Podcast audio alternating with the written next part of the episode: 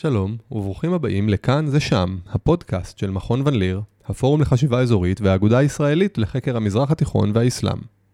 האם אנחנו כאן או שם?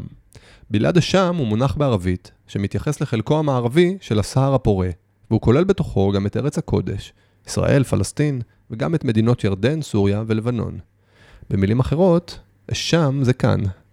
אני דוקטור ערן צדקיהו, ובפודקאסט הזה אני מזמין אתכם לערער על הנחות היסוד שיש לכם לגבי האזור שבו אנו חיים. בכל פרק נארח חוקרים וחוקרות המתמקדים בסוגיות שונות הקשורות למזרח התיכון, ודרכם ננסה להעלות את תשומת הלב לנושאים שלרוב נשארים בשולי החדשות. בעוד הנושאים הקשורים למזרח התיכון לרוב מנותחים מזווית ישראלית שכפופה לשיקולי ביטחון, אני מקווה שהפודקאסט הזה יעורר את הסקרנות להיבטים חדשים שקשורים בחיים של השכנים שלצידנו, ומשם אל עבר הסתכלות אחרת על האזור כולו. תהנו מהפרק.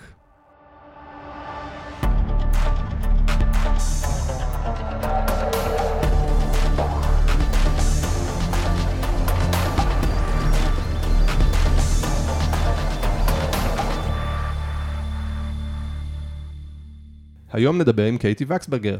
קייטי היא חוקרת של החברה והכלכלה בארצות המפרץ הערבי. קייטי הייתה מעורבת ביוזמות תרבותיות וקהילתיות במפרץ, ובשנים האחרונות ביזמות אקלימית ערבית. היא מקימה שותפה של דאנה גלובל, שהיא חברה הממוקמת באבו דאבי, ומשמשת כפלטפורמה של סטארט-אפים סביבתיים בהובלה של נשים מרחבי המזרח התיכון. אז קייטי, מה בעצם משך אותך לחקור את מדינות המפרץ, ואיך התחיל הקשר שלך עם האזור הזה? אני אגיד שבשנים האחרונות אני גרה באיחוד האמירויות, ובאמת ההתעניינות שלי באזור הזה התחיל לפני הרבה מאוד שנים. Uh, התחלתי ללמוד ערבית בגיל 12, לסיבות שכבר לא ידועות לי, אני באמת לא זוכרת למה התחלתי את הדבר הזה. אבל uh, גדלתי בניו יורק, ושם uh, אני גדלתי בסביבה של פוסט התאומים. Uh, uh, שבעצם אה, הייתה מין אובססיה במה קורה בערב הסעודית, מה קורה במדינות המפרץ, למה, למה הם שונאים אותנו. קצת כמו שיש אובססיה כאן ב... בלעד השם, או אה, מה שקורה בעצם במדינות השכנות. ונראה לי ששם בעצם אה, פיתחתי את המודעות לזה שיש חלק של העולם הערבי שהוא לאו דווקא אה, קשור ישירות לקונפליקט הישראלי-פלסטיני. אה, אחרי השירות הצבאית שלי, אני עשיתי טיול אחרי צבא, סוג של במדינות המפרץ, למספר חודשים, שטיילתי אה, חלק מהזמן לבד וחלק מהזמן עם, עם אנשים, ופשוט הייתי כל כך מופתעת לראות סיביליזציה שלמה מתנהלת בשפה הערבית, מתנהלת בתרבות האסלאמית, שהיא כל כך מפותחת וכל כך מעבר למה שאנחנו כאן בישראל, ובטח בשיח הפחות uh, מחובר למזרח תיכון, מדמיינים מסיביליזציה ערבית. זה היה כאילו באמת לגלות עולם שלם של תרבות, של חברה, של uh, מנהגים, שלא יכולתי לדמיין אה, בתור מישהי שגדלה אה, חלק מהזמן פה וחלק מהזמן בקהילות אה, ציוניות באמריקה. מעבר לסטריאוטיפ. ממש מעבר לסטריאוטיפ, וגם כל כך אחר ממה שדמיינתי וראיתי. איך אחר? בעצם גיליתי חברה שהיא משלבת בתוכה גם העבר וגם העתיד של העולם והשפה והתרבות הערבית. ראינו גם בלבוש ובבנייה ובארכיטקטורה ובתרבות, אנשים שמאוד מאוד קשורים להיסטוריה ולמסורת, ובאותו זמן מאוד uh, פונים קדימה מבחינת ההתפתחות והכלכלה, ובעצם הנקודת uh, מפנה שלי בתור uh, חוקרת ומתעניינת במפרץ היה שהגעתי ל... לעשות את התואר הראשון באוניברסיטת קולומביה בניו יורק. ניגשתי uh, ישירות לראש מחלקה לימודי מזרח תיכון. כולי בהתלהבות, אמרתי לו, חזרתי עכשיו מאומן ומבחריין ומכווית, והדבר היחיד שאני מחכה עכשיו לחקור בזמן שלי באוניברסיטה זה מדינות המפרץ. והפרופסור הזה, שהוא בעצם פרופסור אה, פלסטיני, אמר לי, נעים להכיר, אנחנו פה בלימודי מזרח תיכון לא לומדים על המפרץ, את יכולה לפנות למדעי המדינה ולכלכלה. ושם הבנתי שיש איזשהו מתח רלוונטי, שיש שם משהו שצריך להבין אותו יותר לעומק, איזשהו מתח תרבותי מחקרי, של איך אנחנו מסתכלים בתור אה, חוקרי המזרח תיכון על האזור הזה. אפילו אפיסטימולוגי, אפשר להגיד. לגמרי אפיסטימולוגי. ושם בעצם בזמן שלי בניו יורק, אני לא חקרתי את מדינות המפרץ, זה לא היה בסילבוס, זה לא היה בשום מקום. בלימודים שהם היו מאוד מאוד אה, מכווני אה, תיאוריה פוסט-קולוניאלית ופוסט-סטרוקטורלית, ששם מדינות המפרץ פחות נכנסו למשבצת המסודרת הזאת של כובש ונכבש. הסיפור של מדינות המפרץ הוא הרבה יותר מורכב. ולכן אני נמשכתי לזה, כי אני תמיד אוהבת לפרק את המבנים שדרכם אנחנו מנסים uh, לדמיין שהמציאות היא פשוטה. המציאות במפרץ היא ההפך מפשוטה. יש שם המון המון מורכבות, גם בתוך החברה, וגם איך שהחברה היא קשורה באלף דרכים שונות למבנים הפוליטיים, למבנים התרבותיים, ובסופו של דבר גם עמוק עמוק בתוך הכלכלה. בואי נקפוץ ישר אה, לתוך המים. אני מניח שגם היום, אה, אחרי הסכמי אברהם, יש עדיין בורות גדולה לגבי המפרץ, מה זה האזור הזה, מה ההיסטוריה שלו, מהן ארצות המפרץ. האם תוכלי ככה אה, להתחיל ב... לתת לנו מושג כללי והבנה של האזור הזה על דרך המומחיות המחקרית שלך אולי? אני אחדד שהמומחיות המחקרית שלי היא באמת אה, מתרכזת באומן, שזה אחת המדינות המפרציות שהיא פחות עשירה וגם פחות אה, בינלאומית מבחינת האוכלוסייה שלה. אבל רוב הפעילות העסקית שלי, התרבותית והחברתית, שאני מעורבת בה בשנים האחרונות, זה באמת באיחוד האמירויות. שזה מדינות שהן דומות ושונות כמו כל המפרציות, בעצם יש כמה דברים שאפשר למצוא בכל מדינה במפרץ, ויש דברים שהם באמת אה, ייחודיים לכל מדינה בנפרד. אז אני אגיד שיש בורות כלפי האזור הזה גם בקרב האוכלוסייה הישראלית, המיינסטרים, אבל גם בקרב הרבה מאוד אוכלוסיות בעוד מקומות במזרח התיכון, כולל בלעד השם, כולל במצרים, בצפון אפריקה. יש הרבה הנחות על המקומות האלה, בעיקר בגלל העושר שלהם עם עין. יש איזושהי הנחה שזורם אה, זהב. הכסף זורם ברחובות. כן, ואם זה היה המצב, אז אה, לא הייתי כאן איתכם. אז בעצם יש איזשהו אה, סטריאוטיפ כזה של המפרץ, זה מלא אנשים עשירים, סנובים, אין להם כוח לעשות כלום. אה, יש הנחות שזאת אוכלוסייה מאוד צייתנית, זאת אוכלוסייה שבעצם עושה מה שהמנהיג אומר להם לעשות. אנחנו נתעמק בזה קצת, נראה לי, בשיח שלנו, אבל זה לא נכון. זה אזור היסטורי שיש לו הרבה מאוד עומק והרבה מאוד אה, שינויים במהלך השנים. אני אגיד בקצרה, אה, לא כמו שאר המזרח תיכון, מדינות המפרץ לא היו תחת שליטה קולוניאלית ישירה. שזה כבר משנה את הסיפור. עכשיו, אה, איחוד האמירויות ואומן, אה, אומן לצורך העניין כן הייתה תחת הקולוניה של פורטוגל, לתקופה של כמעט 100 שנה, אבל לאומן גם היו לה את הקולוניות שלה באפריקה. לצורך העניין, הם גם כבשו מדינות. ואיחוד האמירויות לא הייתה תחת הקולוניה הבריטית הישירה, בסוף מאה ה-19 בעצם, בגלל שהיא הייתה באזור כל כך מרכזי מבחינת התנועה המסחרי מהודו. בעצם הבריטים פיתחו שם איזשהו הסכמים עם השייחים ששלטו שם באזור, של אנחנו בעצם נשמור עליכם ביטחונית, ואנחנו ננהל לכם את המדיניות, מדיניות החוץ. בתמורת זה, אנחנו ניתן לכם את הזכויות לסחר ימי כאן באזור, וגם נתמוך בלגיטימציה שלכם בתוך האוכלוסיות שלכם. את מדברת על התקופה הקולוניאלית של לפני גילוי הנפט. נכון. בעצם החשיבות של החצי האי הערבי היא היותו לבריטניה, היא עצם המיקום שלו נכון. על הדרך בין הודו לאירופה.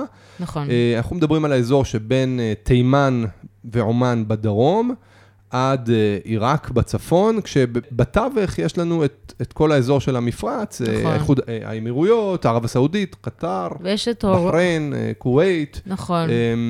ו, ומה שהיום משותף לכל המדינות האלה זה הנפט, כלכלת הנפט. אז נגיע רגע לנפט, אבל אני אגיד שלפני הנפט, היה את הקשר הזה בין הבריטים לבין השייחים, שבאמת הנקודה החשובה שם זה ההורמוז, ששם היה באמת את ה... המיצרים. כן. ובעצם עוד לפני גילוי הנפט, אה, האזור הזה היה מאוד אה, אסטרטגי. בשלב מסוים, כבר באמצע המאה ה-20, כל הסיפור הזה של הנוכחות הקולוניאלית הביטחונית לא היה רלוונטי כבר לבריטים, גם כי השליטה שלהם על הודו כבר נפלה, גם כי זה היה להם כבר יקר מדי, וגם זה היה פחות אה, מקובל בעולם בעצם לשלוט במדינות בצורה אה, פחות אה, ישירה. עכשיו, בשנות ה-60 הבריטים כבר החליטו שהם לא רוצים להיות מעורבים יותר בניהול ובשליטה הישירה של המדינות האלה, והתאחדו מהשייחים המשמעותיים יותר, וקראו להקמה של איחוד האמירויות. בהתחלה זה היה אמור לכלול גם את בחריין וגם את קטר. בסוף יש לנו את uh, שבע אמירויות שהיום הם, הם האיחוד, בשליטה של משפחת אל-נהיאן, שהם בעצם היו המשפחה של השייחים באבו דאבי. אז בואי, אה, תמני לנו רגע את האמירויות האלו, דובאי, אבו דאבי, אלה המוכרות יותר. אז יש לנו את אה, אבו דאבי ודובאי, שהן המדינות, האמירויות החזקות והמשמעותיות גם מבחינה כלכלית וגם מבחינה תרבותית, שהם, אה, הש, השליטים שלהם זה ממשפחות אל-נהיאן ואל-מכתום, ששניהם מאותו שבט, השבט של בני יאס. יש לנו גם את עג'מן, את שרג'ה, את ראס אל-חימה, את אום אל-קיווין ואת פוג'רה.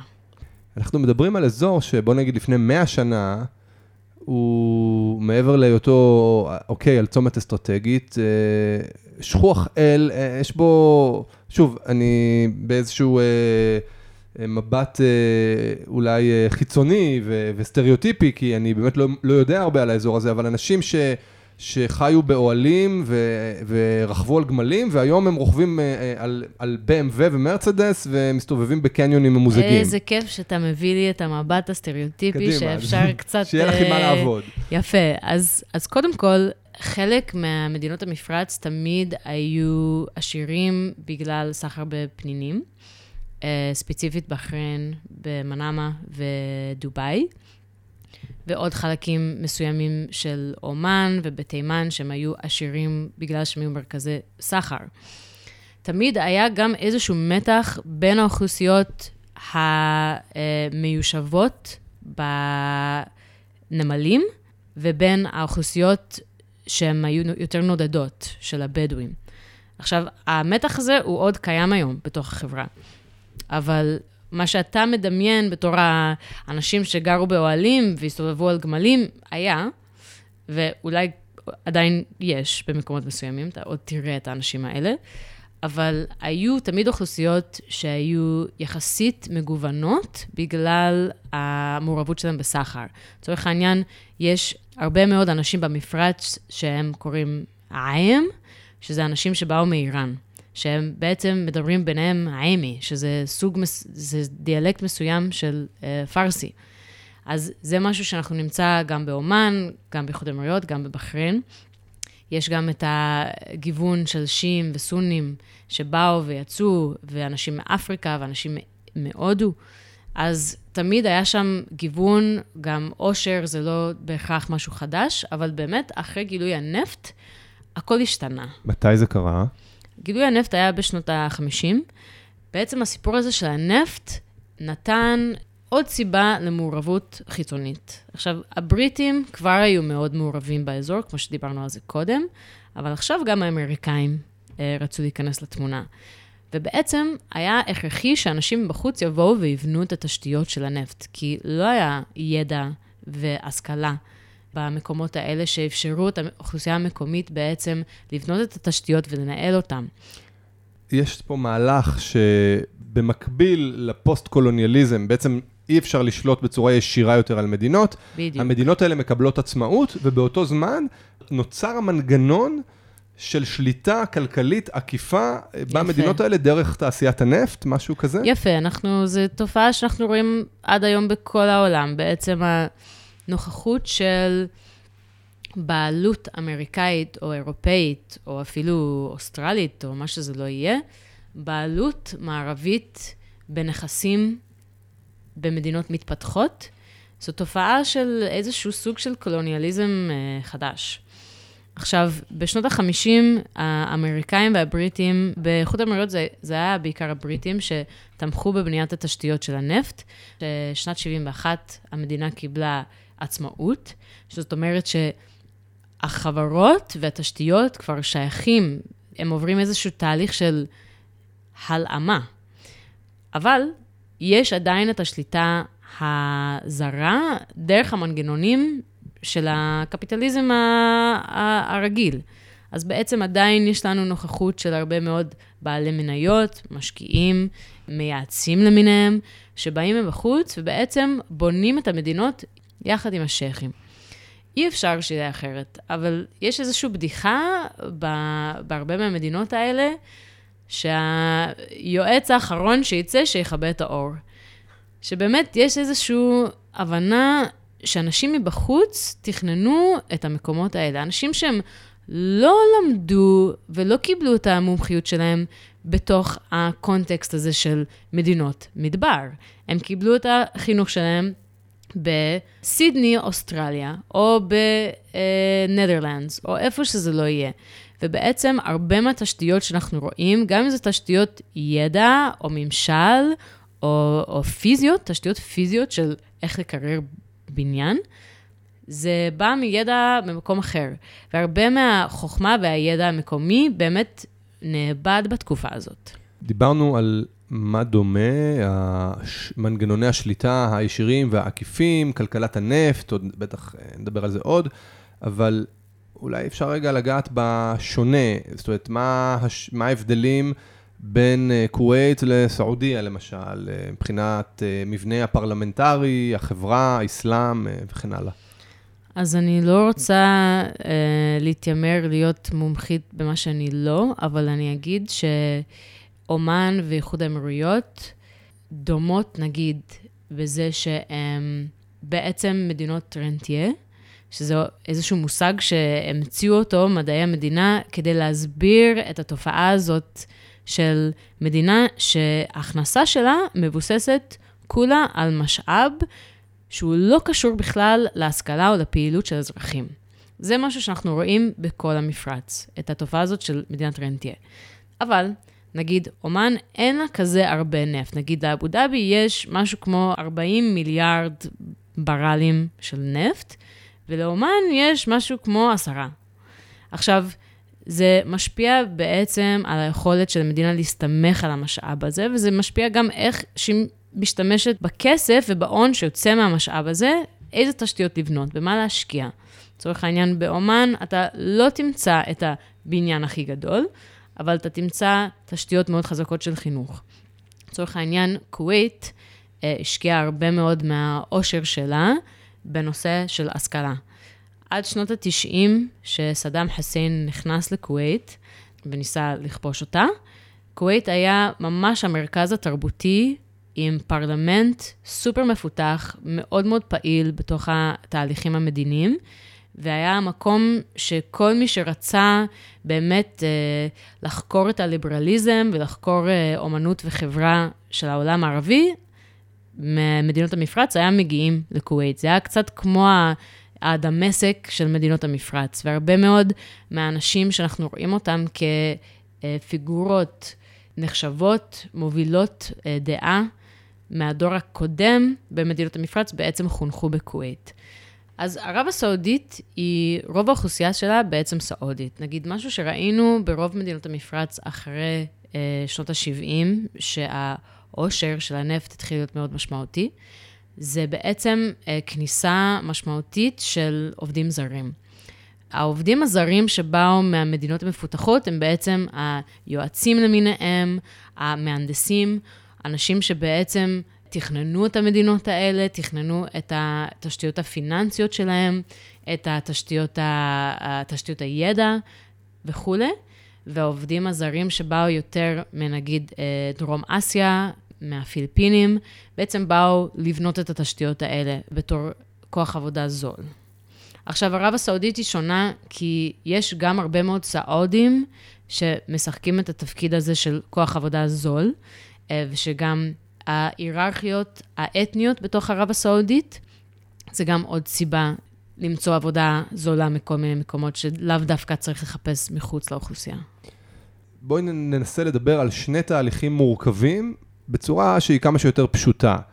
אז תהליך אחד הוא המעבר ממדינות שהן לחלוטין לא דמוקרטיות, לאיזשהו שינוי ו, אה, ואולי שיתוף הולך וגדל של הציבור בתהליכי קבלת ההחלטות אה, בשנים האחרונות, ובמקביל אה, תהליך נוסף זה מכלכלת נפט שהיא בעצם מונוליטית לחלוטין בשנות ה-70 למעבר של איזושהי כלכלה יותר מגוונת, או אולי מעבר ממדינת רנטה למדינה עם כלכלה יותר מורכבת.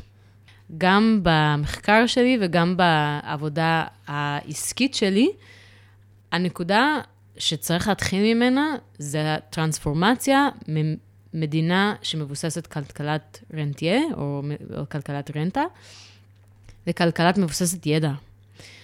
וזה בעצם, ההתעוררות הזאת התחילה להתרחש בשנות ה-90.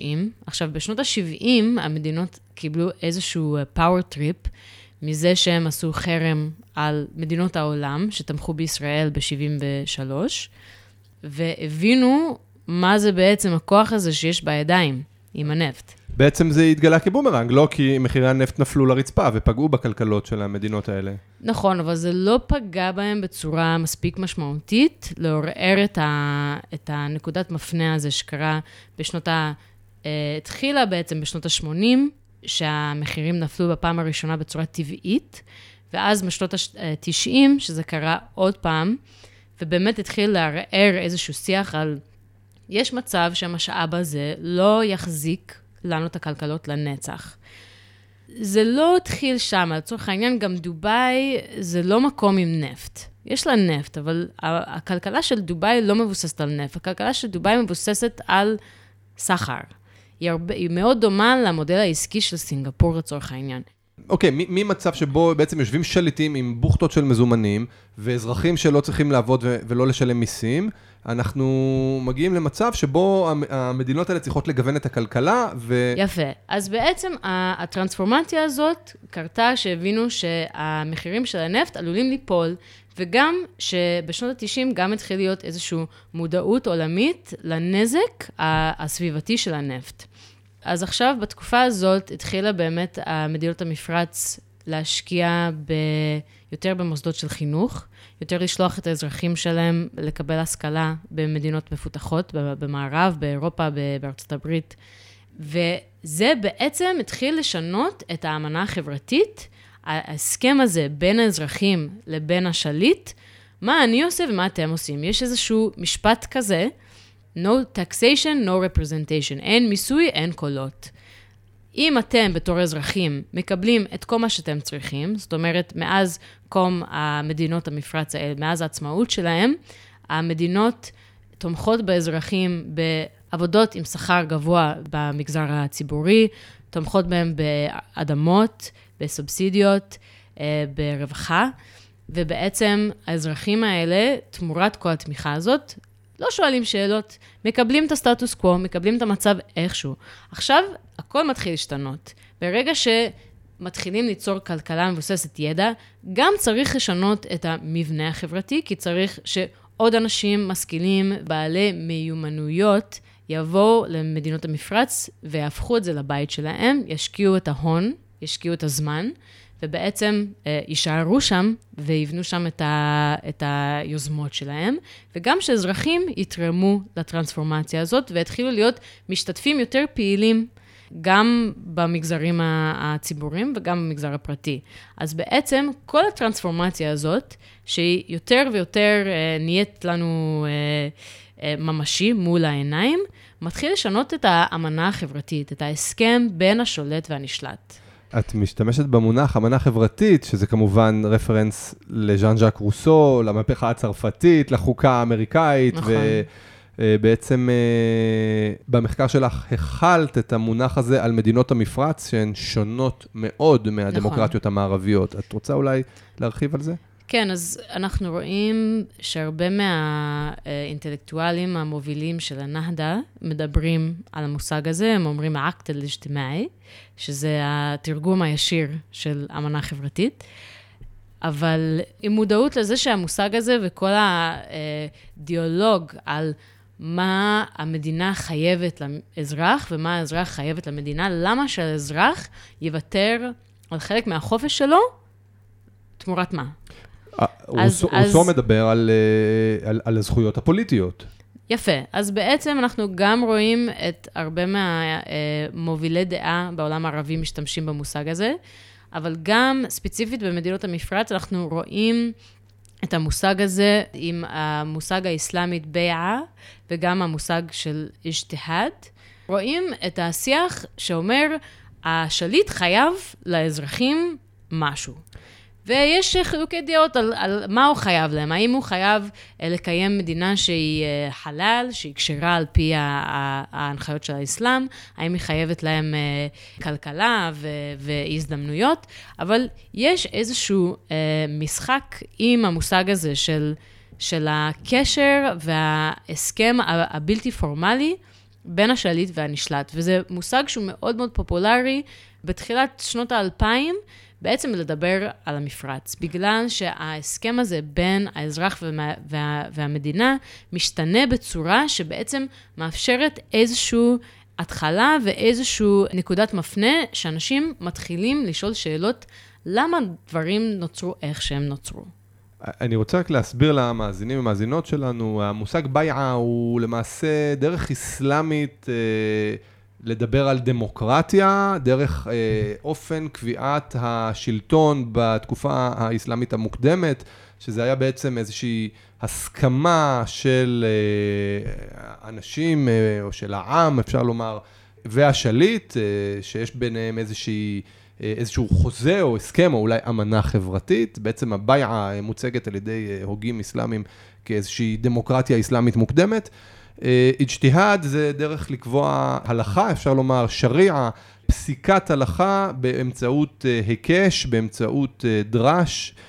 שלא מן הכתובים, אלא באמצעות חשיבה עצמאית, כי לפעמים העולם המודרני מספק, מזמן לנו אתגרים שלא נמצא להם בהכרח תשובות אחד לאחד במקורות, ואז צריך להפעיל איזושהי חשיבה יותר חופשית. זה אה, רק לגבי המונחים. תודה. בבקשה. אני גם אגיד איזשהו כוכבית, רגע להיות אה, חוקרת אומן במיוחד, יש לאומן אה, היסטוריה דמוקרטית. היה שם 400 שנה שבתוך אומן היה משהו שקראו לו אימאמה, שזה בעצם אה, חלק מהחברה שנשלטה על ידי אימאם, שבעצם נבחר על ידי אה, מובילי הדעה של העם. שבעצם היו ממש עושים אה, כל שלוש שנים בחירות. וזה משהו שהאנשים בתוך השיח הביקורתי באומן עדיין מדברים עליו. עדיין מדברים על זה שלאומן יש היסטוריה ומסורת של דמוקרטיה, שיש לה היסטוריה של העם מתערב בבחירה של השליט. את אמרת כלאחר יד, השיח הביקורתי בעומאן. יש בעומאן שיח ביקורתי? אפשר לבוא ולהעביר ביקורת על השלטון, כמו בישראל? קודם כל, יש בכל מקום בעולם שיח ביקורתי, תמיד הגבולות הם שונים. מה שנראה כמו ביקורת במקום אחר, אולי אנחנו לא נזהה אותו כביקורת. צריך לפעמים לדעת לזהות את הגבולות של השיח כדי לדעת מה נחשב ביקורת.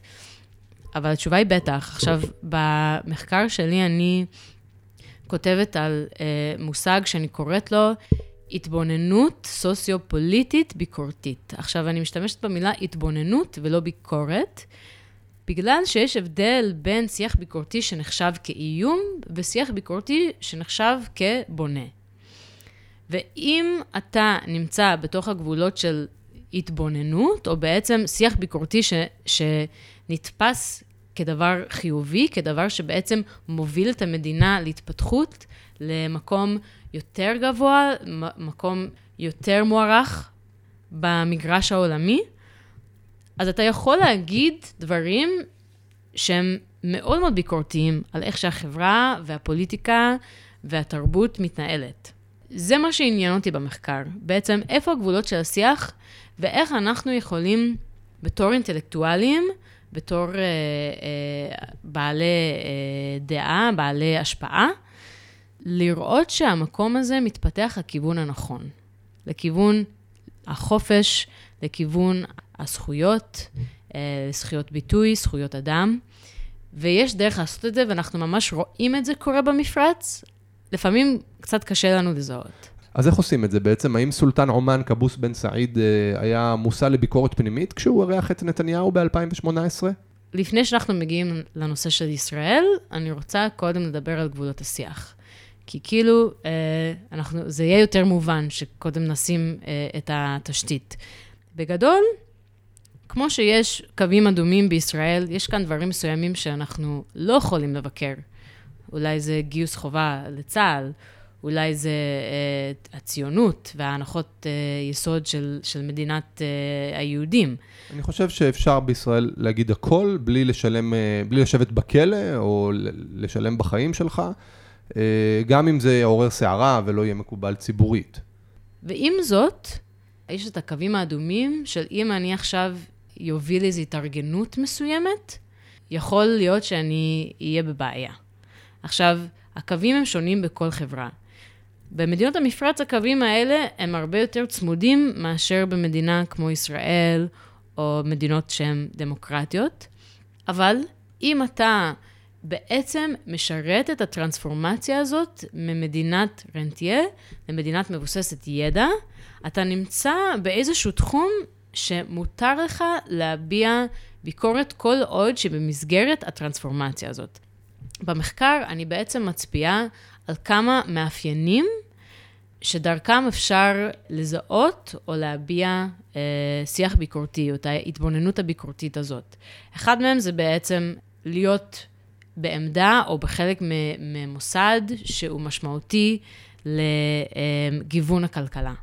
שזה גם יכול להיות במגזר הפרטי, זה גם יכול להיות באקדמיה, לפעמים, תלוי באיזה מוסד אקדמי אתה נמצא, וכמה המחקרים שלך תורמים לשיח העולמי של הנושא שאתה חוקר. זה גם יכול להיות בעולם של התרבות והאומנות והספרות. ובעצם, אם אתה אומר, הפרלמנט פה לא משתתפת בקבלת החלטות, וזה לא בסדר, ואין לנו את הזכות אה, ביטוי אה, חופשי, אז זה מאוד שונה מלהגיד, אם הפרלמנט היה משתתף יותר בקבלת החלטות סביב נושא המיסוי וסביב נושא הרגולציות של אה, סחר, אז היינו יכולים בתור מדינה להרוויח יותר, היינו יכולים להביא לפה אה, יותר אנשים אה, בעלי מיומנויות אה, נחשקות, ובגלל זה כדאי לנו לעשות את זה. יש הבדל מאוד גדול בין שני הדברים האלה. נכון שהלוואי וכולנו יכולנו להגיד מה שאנחנו רוצים להגיד כל הזמן, אבל בתוך המציאות של המפרץ, יש את החוקים. אז בעצם אה, אנחנו למדים שיש קשר בין התהליך הפוליטי-כלכלי של אה, גיוון הכלכלה, אה, מעורבות האזרחים בהשכלה ובמקצועות חופשיים, וגם בתוך שירות המדינה, להתפתחותו של שיח ביקורתי, שמן הסתם עם המאה ה-21 והאינטרנט הוא גם uh, מתרחב, יש פרוליפירציה, האוכלוסייה יותר מעורבת, יכולה להתבטא. מה קרה בעצם ב-2011, כשיש מחאה נרחבת בעולם הערבי? יש uh, הפגנות גם בבחריין וגם באומן וגם בערב הסעודית. Um, יש התחלות של uh, כל מיני שיח ביקורתי שהוא ב, בשותפות עם ההפגנות ברחבי עולם הערבי, גם באיחוד האמירויות, גם בקטר, uh, שבאמת ברוב המקרים, חוץ מבבחריין, המדינה בעצם משתיקה את התנועות האלה דרך רפורמות. בעצם אומרת, נכון, אוקיי, האמנה החברתית משתנה. אנחנו כבר במקום אחר. אנחנו כבר לא נותנים לכם כל מה שאתם רוצים, כל הזמן. יש כבר ציפיות מכם להיות משתתפים יותר פעילים, וכן, אתם כבר יותר משכילים, יותר מודעים, יותר uh, שחקנים במגרש הבינלאומי, ואנחנו עכשיו, לפי זה נביא רפורמות למיניהם בנושא התפקיד של הפרלמנט, ביכולת של אנשים גם להשתתף בפורומים ציבוריים של קבלת החלטות, וגם בנושאים מסוימים של מיסוי. בבחריין היה דיכוי אה, מאוד אלים וחד משמעי של תנועה דמוקרטית, בתמיכה משמעותית של ערב הסעודית. עכשיו, באופן כללי, אחד הדברים המשמעותיים שקרו אחרי 2011, ואחרי העלייה של האחים המוסלמים ודאעש במקומות מסוימים במזרח תיכון, היה צורך בעצם להדק את הפיקוח על החברה האזרחית כדי למנוע את המעורבות וההשפעה של האחים המוסלמים ודאעש בתוך החברה אה, האמרתית וה, והמפרצית באופן כללי. כתוצאה מכך, ראינו גם כל מיני הגבלות על החברה האזרחית והיכולת שלה לפעול בתוך המגרש התרבותי והחברתי במדינות המפרץ. מעניין, קייטי, אני תמיד uh, חשבתי על המרכיב השבטי במדינה, גם כמה ששיחק תפקיד ב-2011, ב- בעצם כך שלא היה אביב ערבי באמת ב- במפרץ. אה, וגם אה, בעצם כמרכיב ששומר על המבנה הפוליטי והחברתי של המדינות האלה. זה, זה נכון, האמת שזו נקודה שאני מתייחסת אליה, שאני נכנסת קצת יותר לעומק לנושא הזה של האמנה החברתית, כי האמנה החברתית היא לא רק אה, הסכם בין השולט והנשלט, אלא גם ההסכם בין האנשים, בין האזרחים. בין אינדיבידואלים, אבל גם בין שבטים? כן. עכשיו, לצורך העניין, יש חוק כזה שכל שנה האמירים אמורים לבחור ביחד מי יהיה הנשיא והראש ממשלה של איחוד האמירויות, אבל תמיד הנשיא הוא השייח' השליט של אבו דאבי, והראש ממשלה הוא השליט של דובאי. עכשיו, יש איזשהו הסכם שהוא לא כתוב בחוק, שהוא לא כתוב בצורה רשמית בשום מקום, אבל תמיד עושים אותו. זה משהו ש... גם מוצאים בתוך החברה עצמה. התמיכה הזאת שבשליט, שהרבה פעמים אנשים באמת מרוצים מהמערכת שלהם. לא כולם שם עצבנים מזה שאין להם אה, דמוקרטיה. גם הרבה מאוד אנשים היו רוצים שדברים יהיו אחרת אולי, אבל לאו דווקא מסתכלים על ארה"ב כמודל לחיקוי.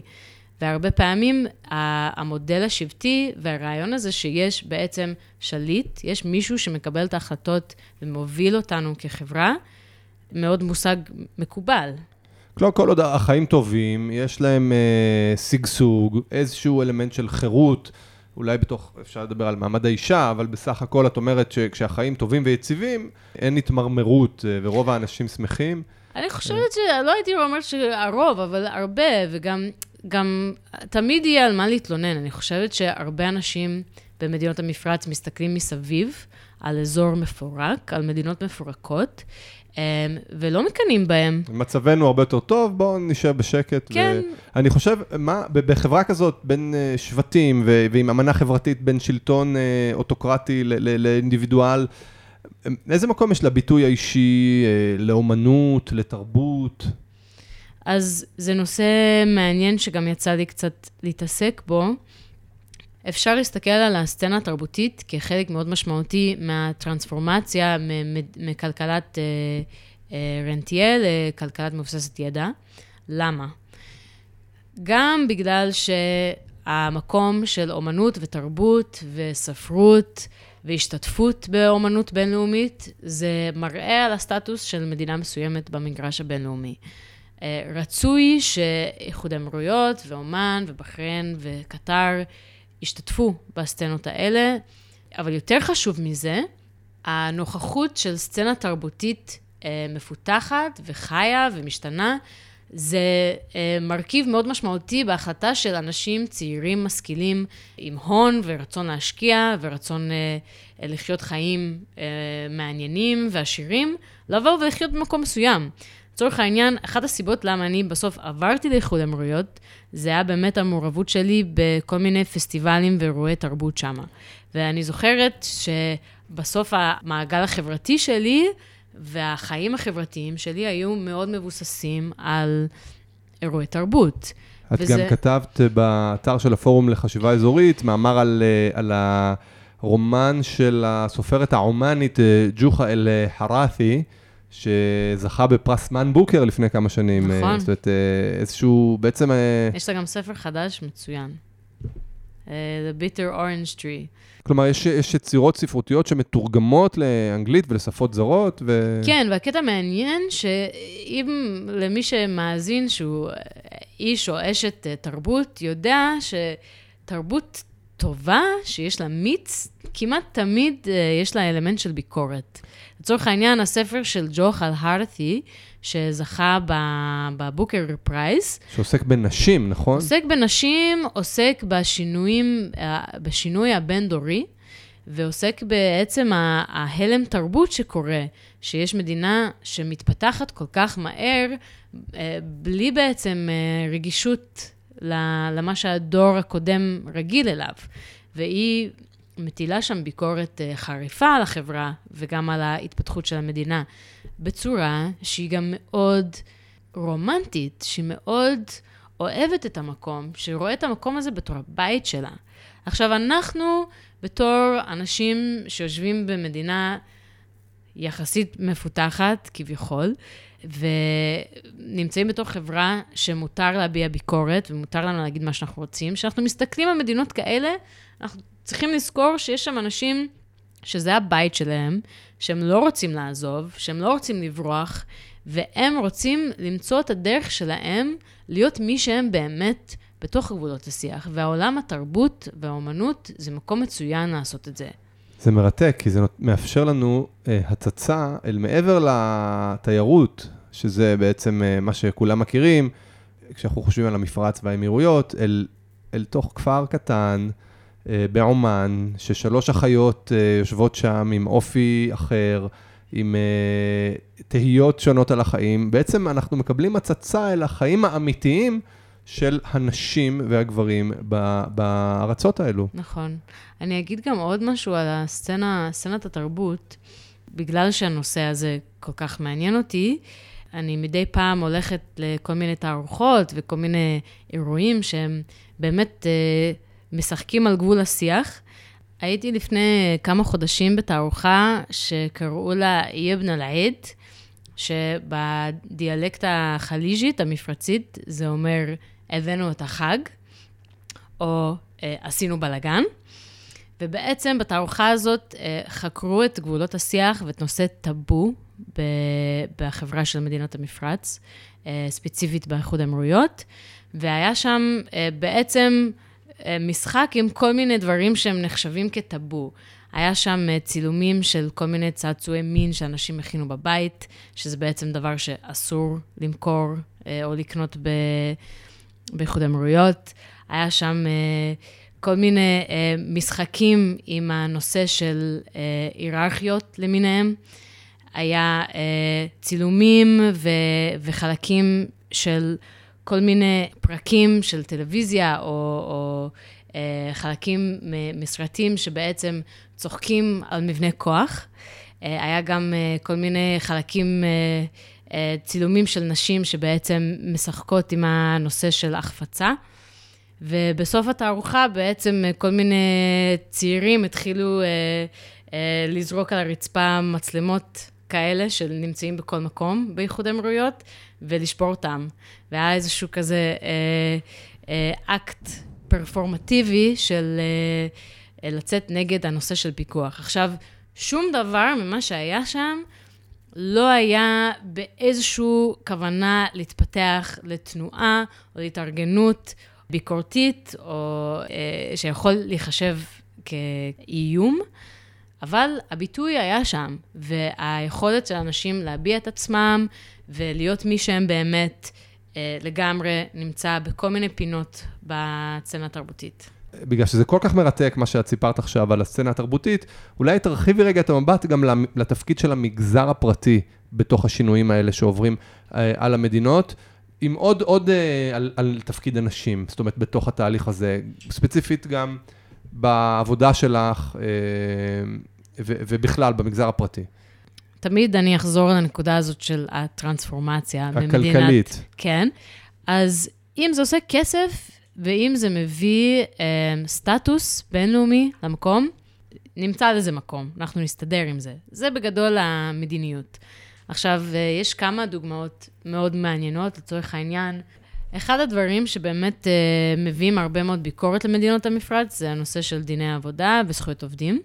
עכשיו, זה ש-Human Rights Watch בא ואומר שהעובד הרגיל מדרום הודו אה, לא יכול אה, תמיד לסמוך על זה שהוא יקבל את השכר שלהם, זה פחות דוחף את המדינה לעשות שינוי, מאשר זה שיש, נגיד, לצורך העניין, יש סטארט-אפ חדש, שיצא לנו לעבוד איתם, שקוראים להם הנטר, שהם עכשיו עוזרים לעובד מדרום אה, אסיה, למצוא את המעסיק ולדרוש את התנאים שהוא צריך כדי להגר בשביל העבודה.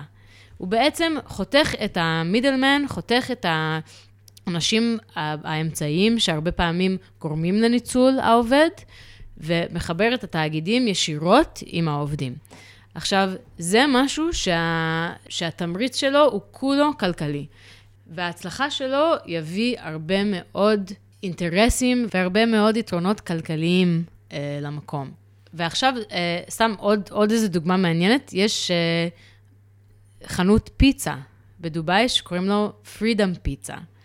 וכל השליחים מסתובבים באופנוע, שעליו קוראים, יש איזושהי מדבקה כזאת שכתוב, are you free? עכשיו, זה מעניין, כי כאילו, אם אני Human Rights Watch ואני רוצה לשאול את האזרחים ואת התושבים של, של מדינות המפרץ, האם אתה חופשי? אני לא אוכל לעשות את זה, אבל אם אני מוכר פיצה, אני יכולה לעשות את זה בצורה אחרת. עכשיו, אני לא מנסה להגיד שזה טוב, אבל זה מה שיש.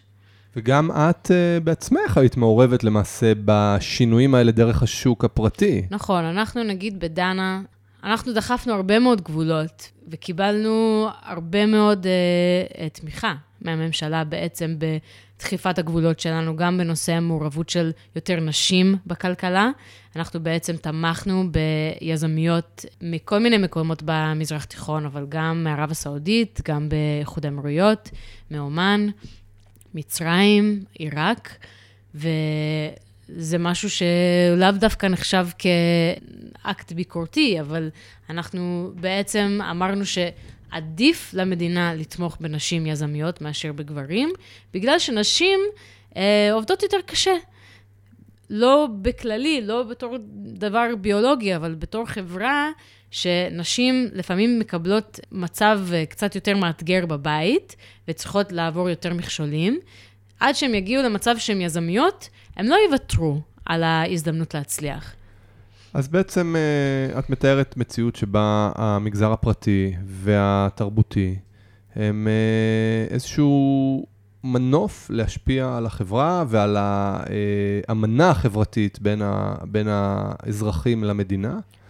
אפשר להגיד שהרפורמות הכלכליות בעצם משנות את החברה במפרץ. לגמרי, אני חושבת שזה נושא שמקבל הרבה מאוד תשומת לב היום. בשלוש שנים האחרונות אנחנו בעצם רואים אה, כל מיני רפורמות שמצד אחד מאפשרות ליותר חופש במגרש החברתי, למשל, אה, זה מאפשר לזוגות אה, לא נשואים לחיות ביחד, באופן כללי פחות הגבלות על אה, תזוזה וחיים לא אסלאמיים. אה, ומצד שני, יש גם חלק מהרפורמות האלה שבעצם יותר מגבילות את החופש הביטוי, במיוחד בנוגע לפעילות אה, אינטרנטית. אבל באופן כללי אנחנו כן רואים שיש רפורמות שדוחפים את החברה לכיוון היותר חופשי, יותר מקום לתעסוקה פחות פורמלית ופחות אה, מפוקחת. לצורך העניין, הם פתחו לאחרונה באיחוד האמירויות את הוויזה הפרילנס, שבעצם מאפשר לאנשים להתגורר ולעבוד באיחוד האמירויות לא תחת תאגיד או לא תחת אה, מעסיק, שזה בעצם גם מאפשר ליותר אה, מקצועות שהן פחות פורמליות, אם זה בתחומי התרבות, אם זה בתחומי ה-wellness, תחומי ההתפתחות האישית, שזה מאוד מאוד משמעותי, שאנחנו מסתכלים בעצם על שינוי השיח ויותר מקום לשינויים בתוך החברה ובתוך התרבות. האם יש קשר בין הרפורמות הכלכליות והחברתיות לבין הסכמי אברהם? כמובן. אמ, אני חושבת שהסכמי אברהם, אפשר להסתכל על הסכמי אברהם מכמה זוויות. אמ, מהזווית של הטרנספורמציה לכלכלה מבוססת ידע. אמ, הסכמי אברהם זה מאוד משמעותי בגלל שמקרב את איחוד האמירויות ליחסים כלכליים יותר מפותחים ויותר חיוביים עם מדינות כמו ארצות הברית ואירופה. בנוסף, ישראל ידועה בעולם בתור uh, מקום שפיצחה את הנושא של חדשנות, וזה משהו שמאוד משמעותי בשינוי הכלכלי שמנסים ליישם שם. ואולי הכי משמעותי זה בעצם התחרות עם ערב הסעודית, שהיא תחרות ש... כל הזמן הולכת ומתפתחת ונהיית יותר משוכללת, אבל ערב הסעודית זה היום המתחרה הכי משמעותית לאיחוד האמירויות בתור המרכז הכלכלי, פוליטי וחברתי אה, של המזרח תיכון. ריאד בעצם לפני שנתיים חייבה לכל חברה שרוצה לעשות עסקים בערב הסעודית, לשים את ה-HQ שלה, לשים את המשרד הראשי שלה בערב הסעודית. וזה בעצם גרם לתנועה מאוד משמעותית של אה, חברות ותאגידים מאבו דאבי ודובאי לריאד. והבחירה לנרמל יחסים עם ישראל היה אתגר אה, מאוד משמעותי בתחרות הזאת, גם כי היא הביאה הרבה מאוד תמיכה אמריקאית וגם הרבה מאוד הון ישראלי וטכנולוגיה ישראלית ומעורבות של כל מיני גופים גם אה, במסגרת ה... היחסים האלה, כמו הודו, כמו סין. לתוך הכלכלה האמרתית ולא לכלכלה הסעודית. והתחרות הזאת, זה גם, אנחנו רואים אותה גם בשינוי של הסוף שבוע של איחוד האמירויות לשבת ראשון ולא לשישי שבת. בעצם הכלכלה המקומית השתנתה בעקבות הסכמי אברהם, האמירתית. אה, לא הייתי נותנת לזה כזה הרבה משמעות, אבל בעצם אה, היא, היא בזכות האמירה הזאת של עכשיו אנחנו מוכנים לנרמל יחסים עם ישראל, זו אמירה כלכלית מאוד משמעותית. גם זה מראה את המחויבות לחדשנות, כביכול, גם זה מראה את המחויבות ליחסים עם אה, מדינות המערב, וגם זה מראה את המוכנות לשים את הכלכלה לפני הכל. במאמר שפרסמת באוגוסט 2020 באתר של הפורום לחשיבה אזורית אה, במכון ון ליר, כתבת שבעצם ההסכם עם האמירויות, ישראל מחזקת את המשטרים האוטוריטריים במזרח התיכון. למה הכוונה, או שאולי את חוזרת בך מהאמירה הזאת אה, אחרי שלוש שנים? ההחלטה לנרמל יחסים עם ישראל, זה מחזק את המשטר. זה מחזק את המשטר בהרבה מאוד בחינות. ולהגיד ש...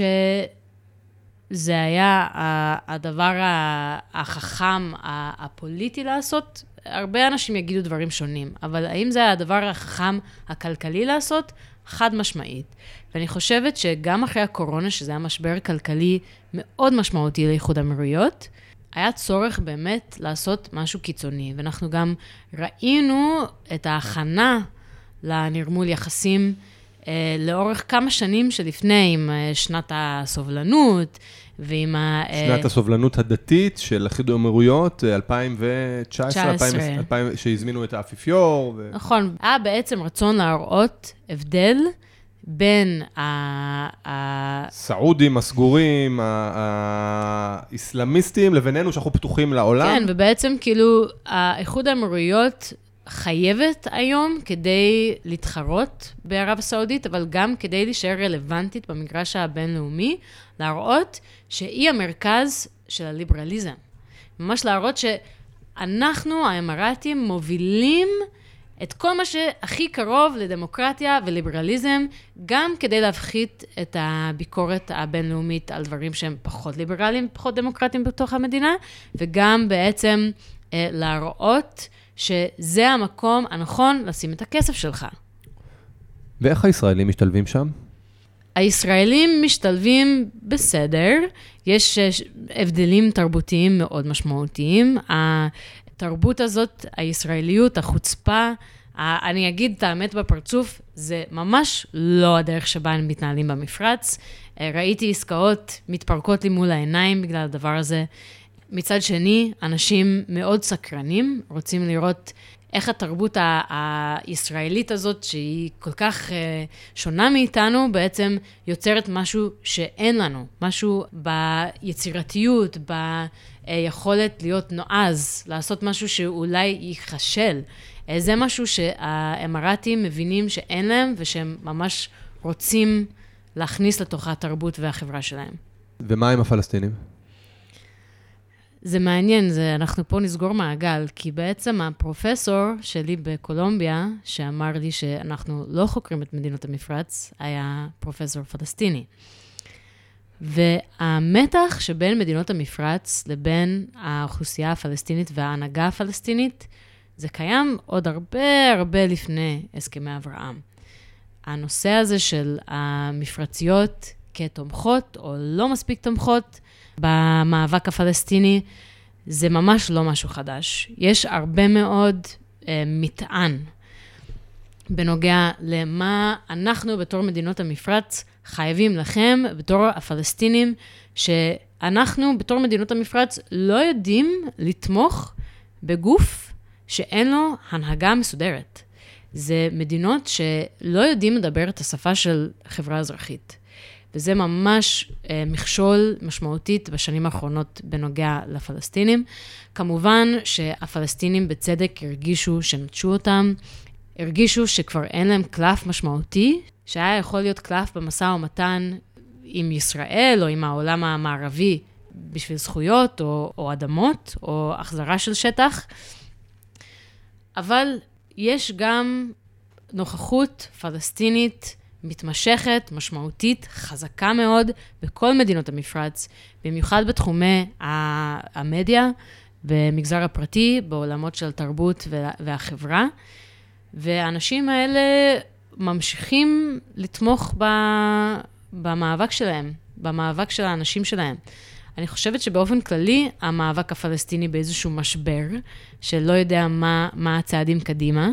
הרבה מהאנשים שאני עובדת איתם, כמעט רוב האנשים שאני עובדת איתם במדינות המפרץ, הם מרגישים בנוח לעבוד איתי בתור ישראלית, שאני בצורה אה, קולנית ו- ופתוחה נגד הכיבוש, ומאמינה שאנחנו צריכים פה דמוקרטיה אמיתית לכל האזור הזה בין הירדן לים. ורוב האנשים שאני עובדת איתם, אם הם לבנונים, פלסטינים, מצרים, אמרתים, סעודים, אפריקאים, הודים, היו רוצים לראות כאן את השינוי הזה, והרבה אנשים גם מדברים על מדינה אחת. הנושא הזה של שתי מדינות, זה משהו שאנשים במפרץ מבינים שהוא לא רלוונטי, וזה מאוד מאוד מעניין, גם אצל הפלסטינים. יש לי קהילה פלסטינית אה, מהממת של אנשים שגדלו במפרץ, שגדלו בכווית, בערב הסעודית, באומן, בקטר, באיחוד האמירויות, שרואים את הדבר הזה כסוף לשיח של שתי מדינות. זה, זה משהו שיוצא לי הרבה פעמים לדבר עם אנשים, ואני חושבת שב, שמצד אחד, כן, יש כאן ממש אסון מבחינת ה, מה, מה הנורמליזציה עם העולם הערבי אומר על המאבק הפלסטיני, זה אומר שאין כבר מישהו שיעמוד מאחוריהם במשא ומתן במגרש הבינלאומי, אבל מצד שני, יש שיח מאוד משמעותי בקרב מובילי דעה, מנהיגים במגזר הפרטי, ואפילו אצל פוליטיקאים של בואו נתחיל לדבר על מדינה אחת. הקשרים הבלתי נראים שמחברים את כל הדברים באזור, בעולם הערבי, איראן, ישראל, פלסטין, אם נחזור למפרץ, אני לומד מהשיחה איתך שמדובר במדינות שנבנו על בסיס אמנה חברתית, שהיא שונה משאר המדינות במזרח התיכון. אמנה שמשתנה בשנים האחרונות ומאפשרת מרחבים חדשים של חדשנות ושיח ביקורתי. לפעמים הביקורת הזאת משרתת את מדינות המפרץ אה, כלפי חוץ וגם כלפי פנים, ולכן מתאפשרת על ידי המדינה. ובתוך המרחב הזה יש תפקיד חשוב לחדשנות ויצירה ותרבות, וגם למגזר הפרטי, שכן כל אלו אה, דוחפים את גבולות הגזרה של השיח הביקורתי קדימה. תודה רבה על הזמן שלך, קטי, עתיק אל-עפיה. תודה לכם. ותודה גם לכם, מאזינות ומאזינים יקרים. מקווה שנהניתם מעוד פרק של כאן זה שם, הפודקאסט של מכון ון ליר, הפורום לחשיבה אזורית והאגודה הישראלית לחקר המזרח התיכון והאסלאם. ותודה גם ליהב ארז המפיקה וליאל מגן על התחקיר. עד הפעם הבאה, סלמת.